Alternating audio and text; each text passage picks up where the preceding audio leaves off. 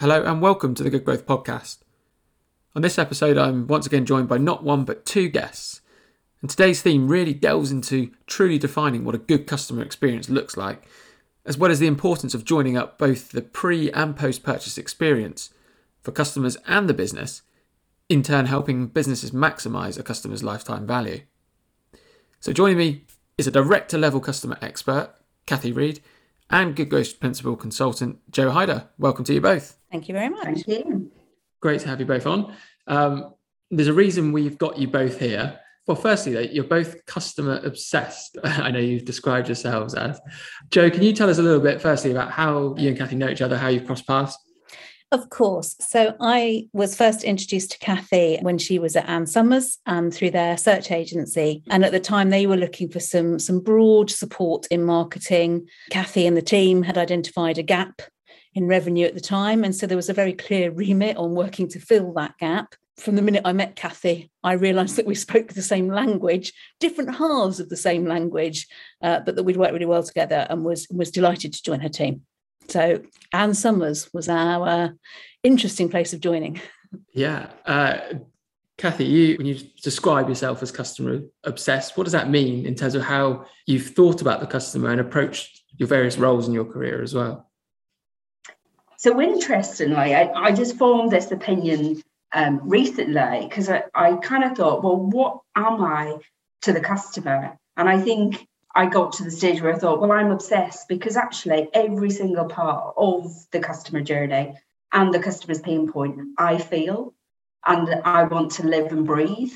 And I think that's what takes you from kind of understanding the customer and caring about the customer to actually being obsessed. Um, and I think that in the roles that I've done, um, including my time in Ann Summers, I think customer has always been a really big part of my career. Um, and it's my career. I, I only had customer in my title for uh, seven years ago, my first role, but actually all my roles have been centered around customer and people, starting from in the retail sector on the shop floor right to head office support roles. So, really interested, I think my customer obsession comes from being a customer, spending time with a customer on the shop floor. And then when you get into the digital and e commerce space, it's about understanding and, and seeing feedback, data, analytics that tell you where the customer is either having a great time or they're having some pain. So I think that leads to that customer obsession. Absolutely. And you've just touched on a little bit there of your background and the, the job titles you've had. You've worked across a few different well-known brands. Have there been some similarities in the challenges you faced across those brands? Yes, I would. I would say when I moved into customer leadership roles, I think it moves you away from kind of channel customer issues to more broader, holistic business ones. And thinking about in a previous role, it was about putting the customer at the heart of the business. And really, what did that mean? Like, that's a great strategic ambition. But in reality, what do you have to do? And I think in, in most of the roles, you know, changing uh, culture and mindsets to make sure you move from a cost to serve customer model to really thinking about this customer lifetime value and what would happen if customers had great interactions every day with your brand.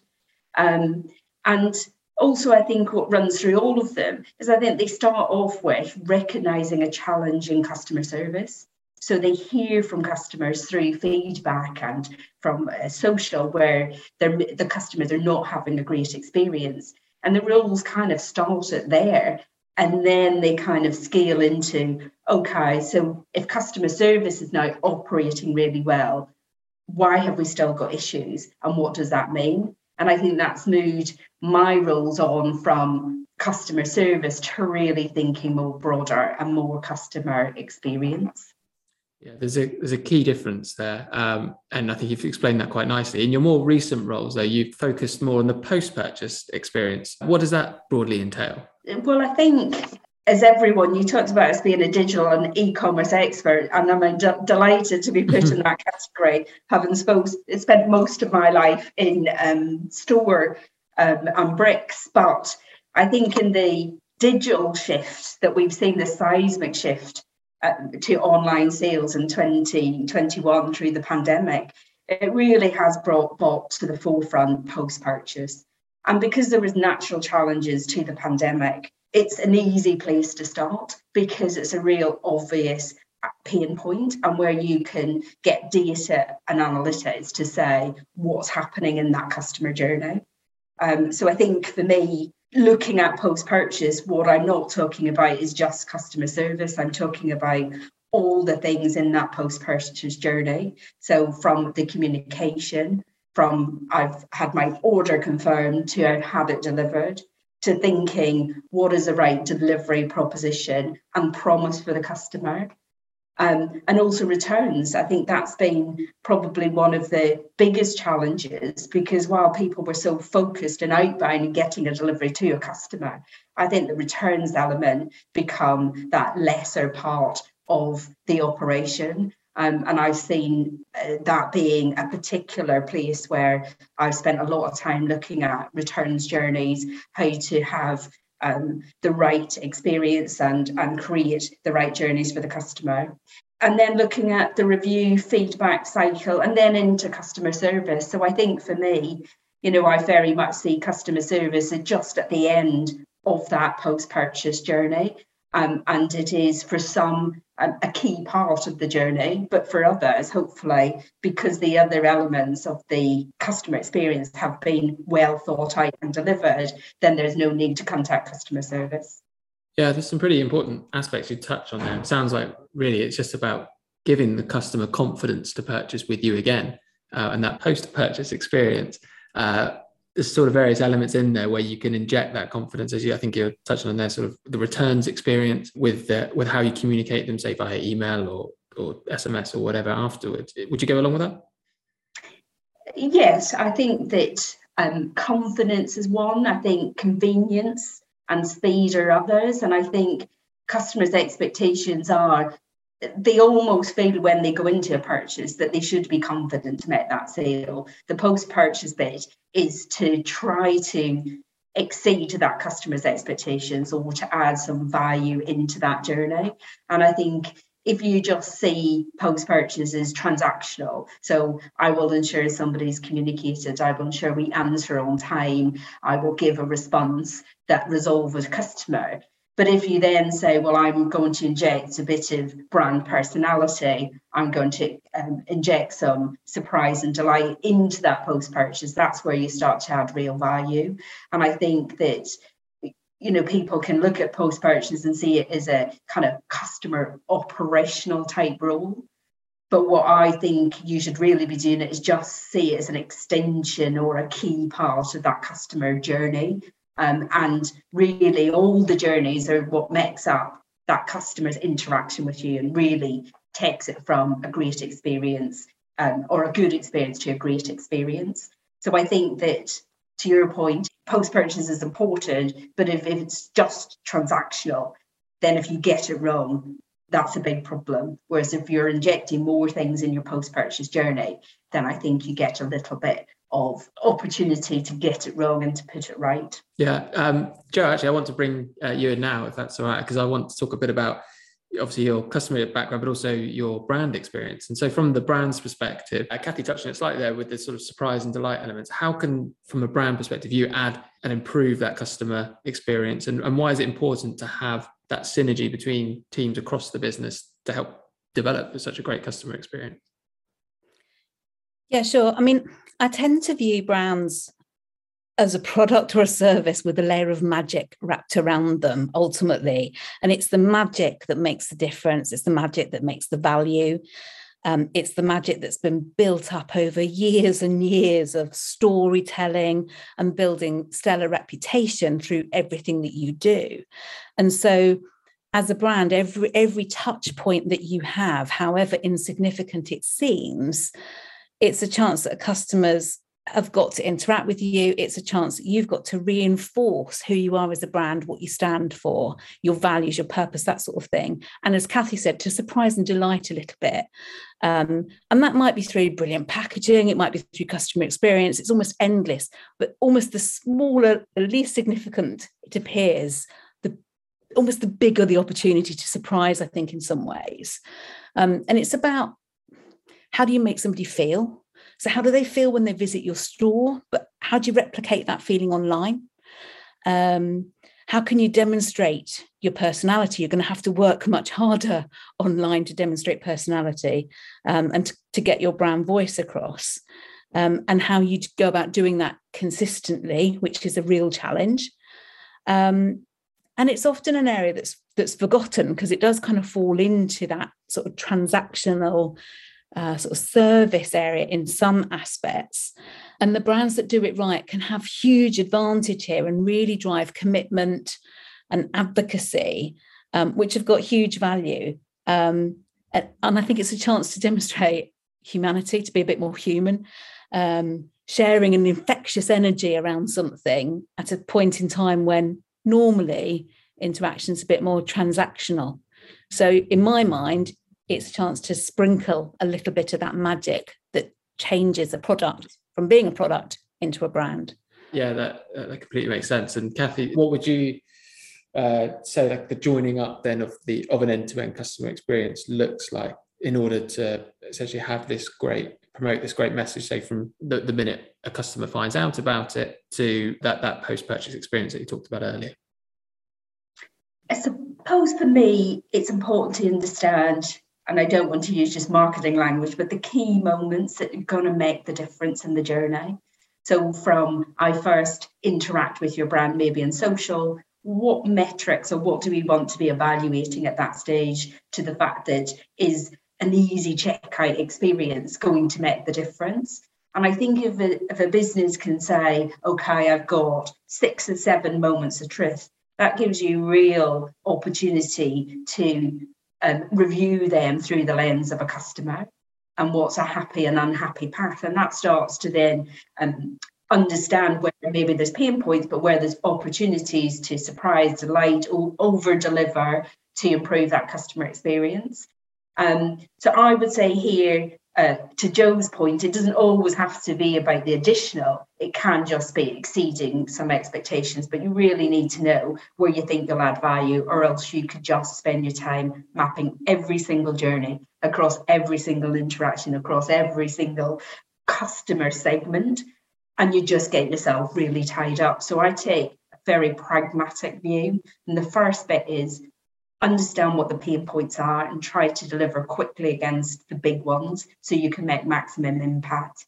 Then think about more holistically that customer journey, map it through your best customer's eyes, and then try to make that journey as engaging and bringing the brand to life as possible. So that's my kind of stance on it.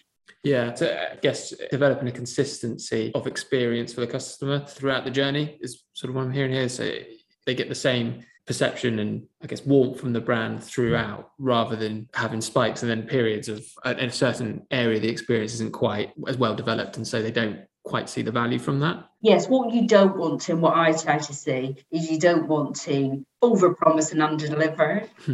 so I, t- I try to tend to start to well what are the absolute what I almost term the hygiene factors. Where you get it wrong, it's just not good enough because you can have a really great experience or a surprise at the end.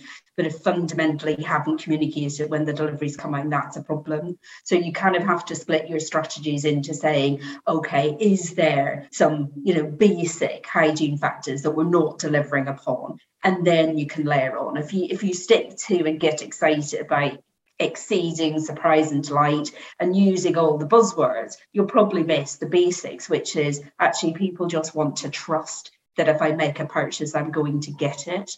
They want to be, you started off by saying, Dan, they want to be confident that they've made the right choice.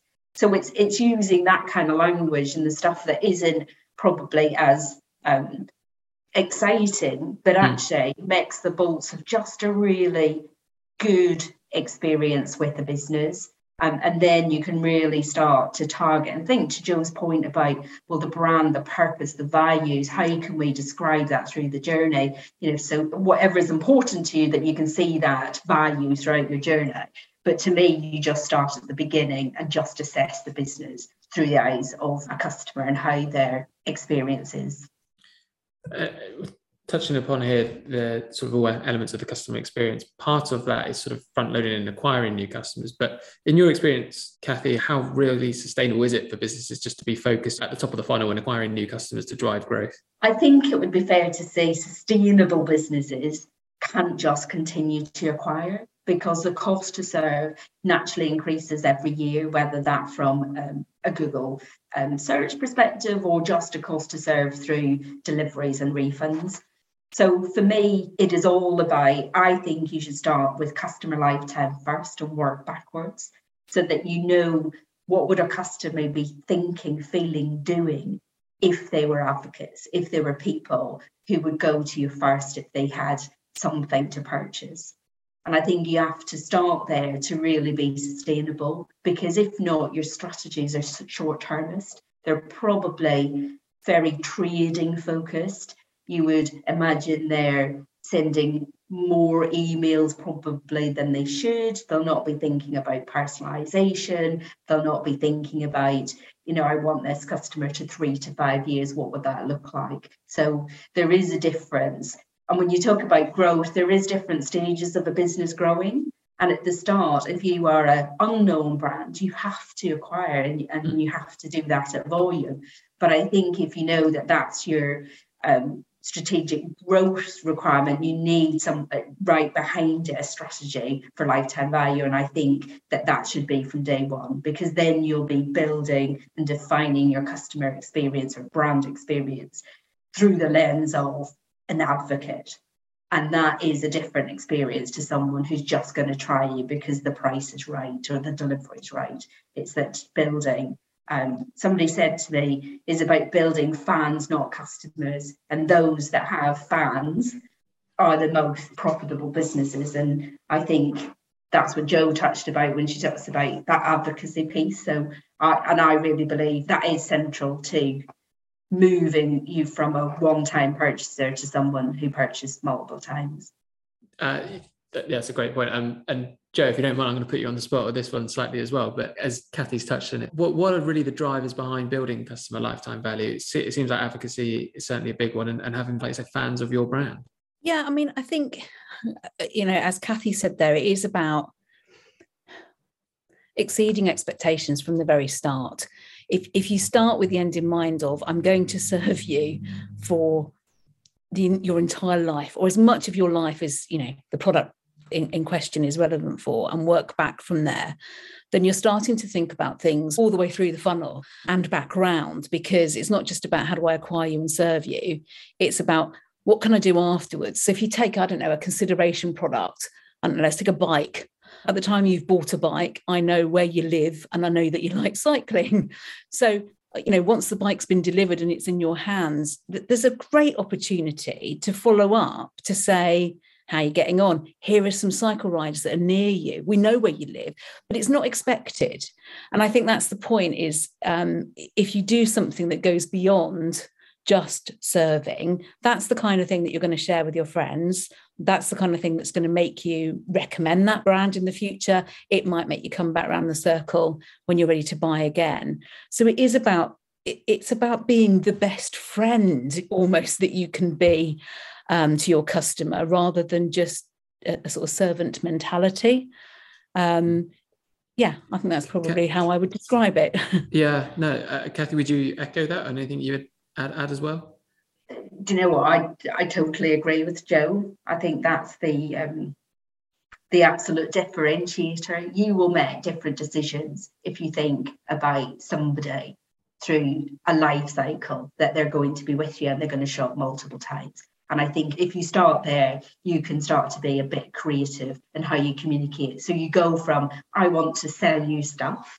Um, in Jo's example, I want to sell you another bike to I'm going to help you use that bike better so that when I'm ready as a consumer, I will think about that brand. If you try to sell them the bike, they'll go, I've just had a bike. I don't need another one. I'm going to unsubscribe. So it's really about being clever about understanding your customer. And we haven't talked a lot about that through um, this podcast, but to, to me, it's invaluable.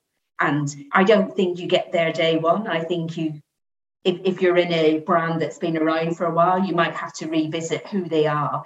But they are key. If you know who they are, if you think about, well, what makes your best customers best, what are they doing? Then what you're trying to do is get other people to emulate that behavior.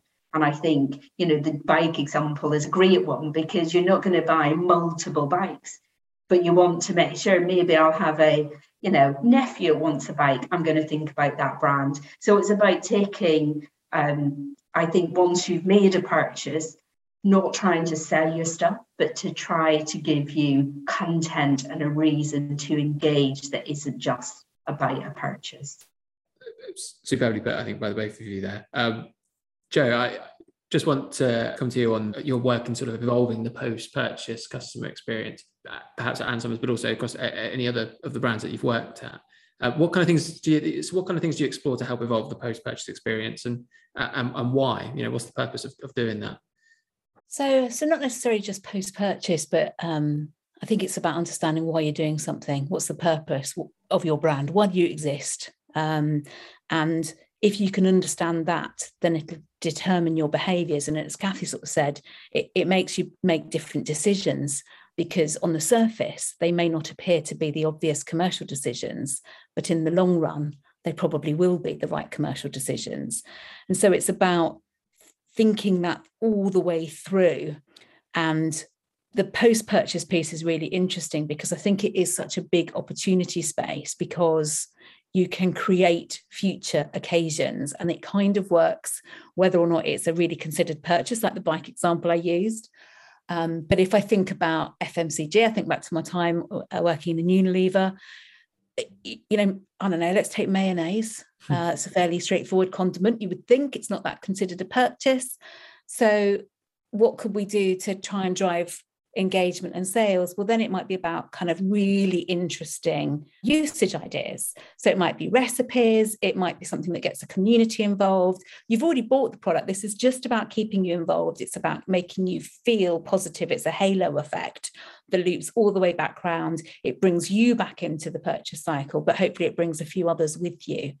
Um, and I think that's the magic of it all is that actually, if you get it right, the, the circle, the virtuous circle starts to spin with a little bit more velocity. Mm. I really like the sort of points you both have articulated around the customer here. There's a lot for saying about thinking about the customer experience more holistically, thinking more strategically about how you build customer lifetime value and the things you can do along the way of a customer experience to really sort of surprise, delight, and make you and your brand memorable to the customer. Um, Cathy, if you don't mind, I want to come to you with one final question around your leadership roles.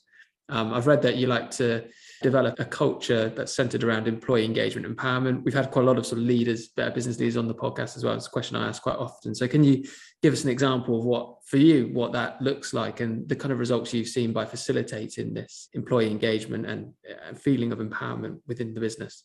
Yes, no problem. So I think for me, I talked very early on about, for me, it's about customer and people.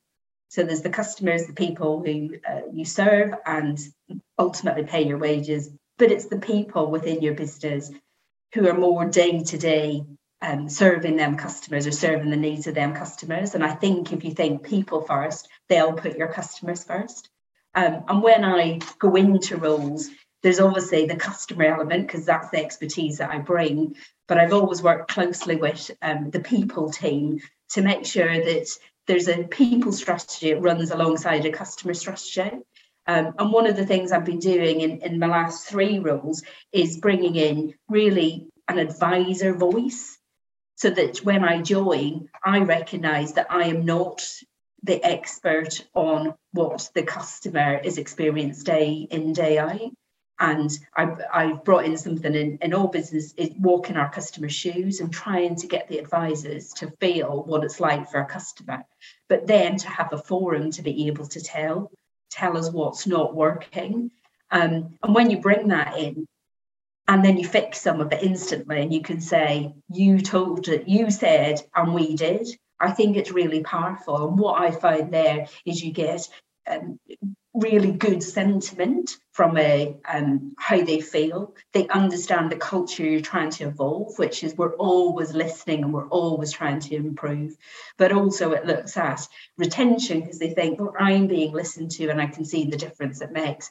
And ultimately, you know, if they're a happy workforce, then the quality of their work will be better. So I, have got a number of things I do, but I think that's the one that, that I would bring to the fore and say, you know, my role isn't just about voice of the customer, is that who can be that voice and how does that make it both special for the customer getting what they need, but also the advisors feeling more engaged and more empowered that they are listened to. Brilliant, fantastically summarised. Thank you, Cathy. Um, and Jo, Cathy, brilliant to have you on the podcast. Great to get your views. You definitely are experts in your field. I appreciate your modesty despite that. But um, no, it's been brilliant to have you on. Thank you very much for your time. Thanks, Dan. Thanks, Dan.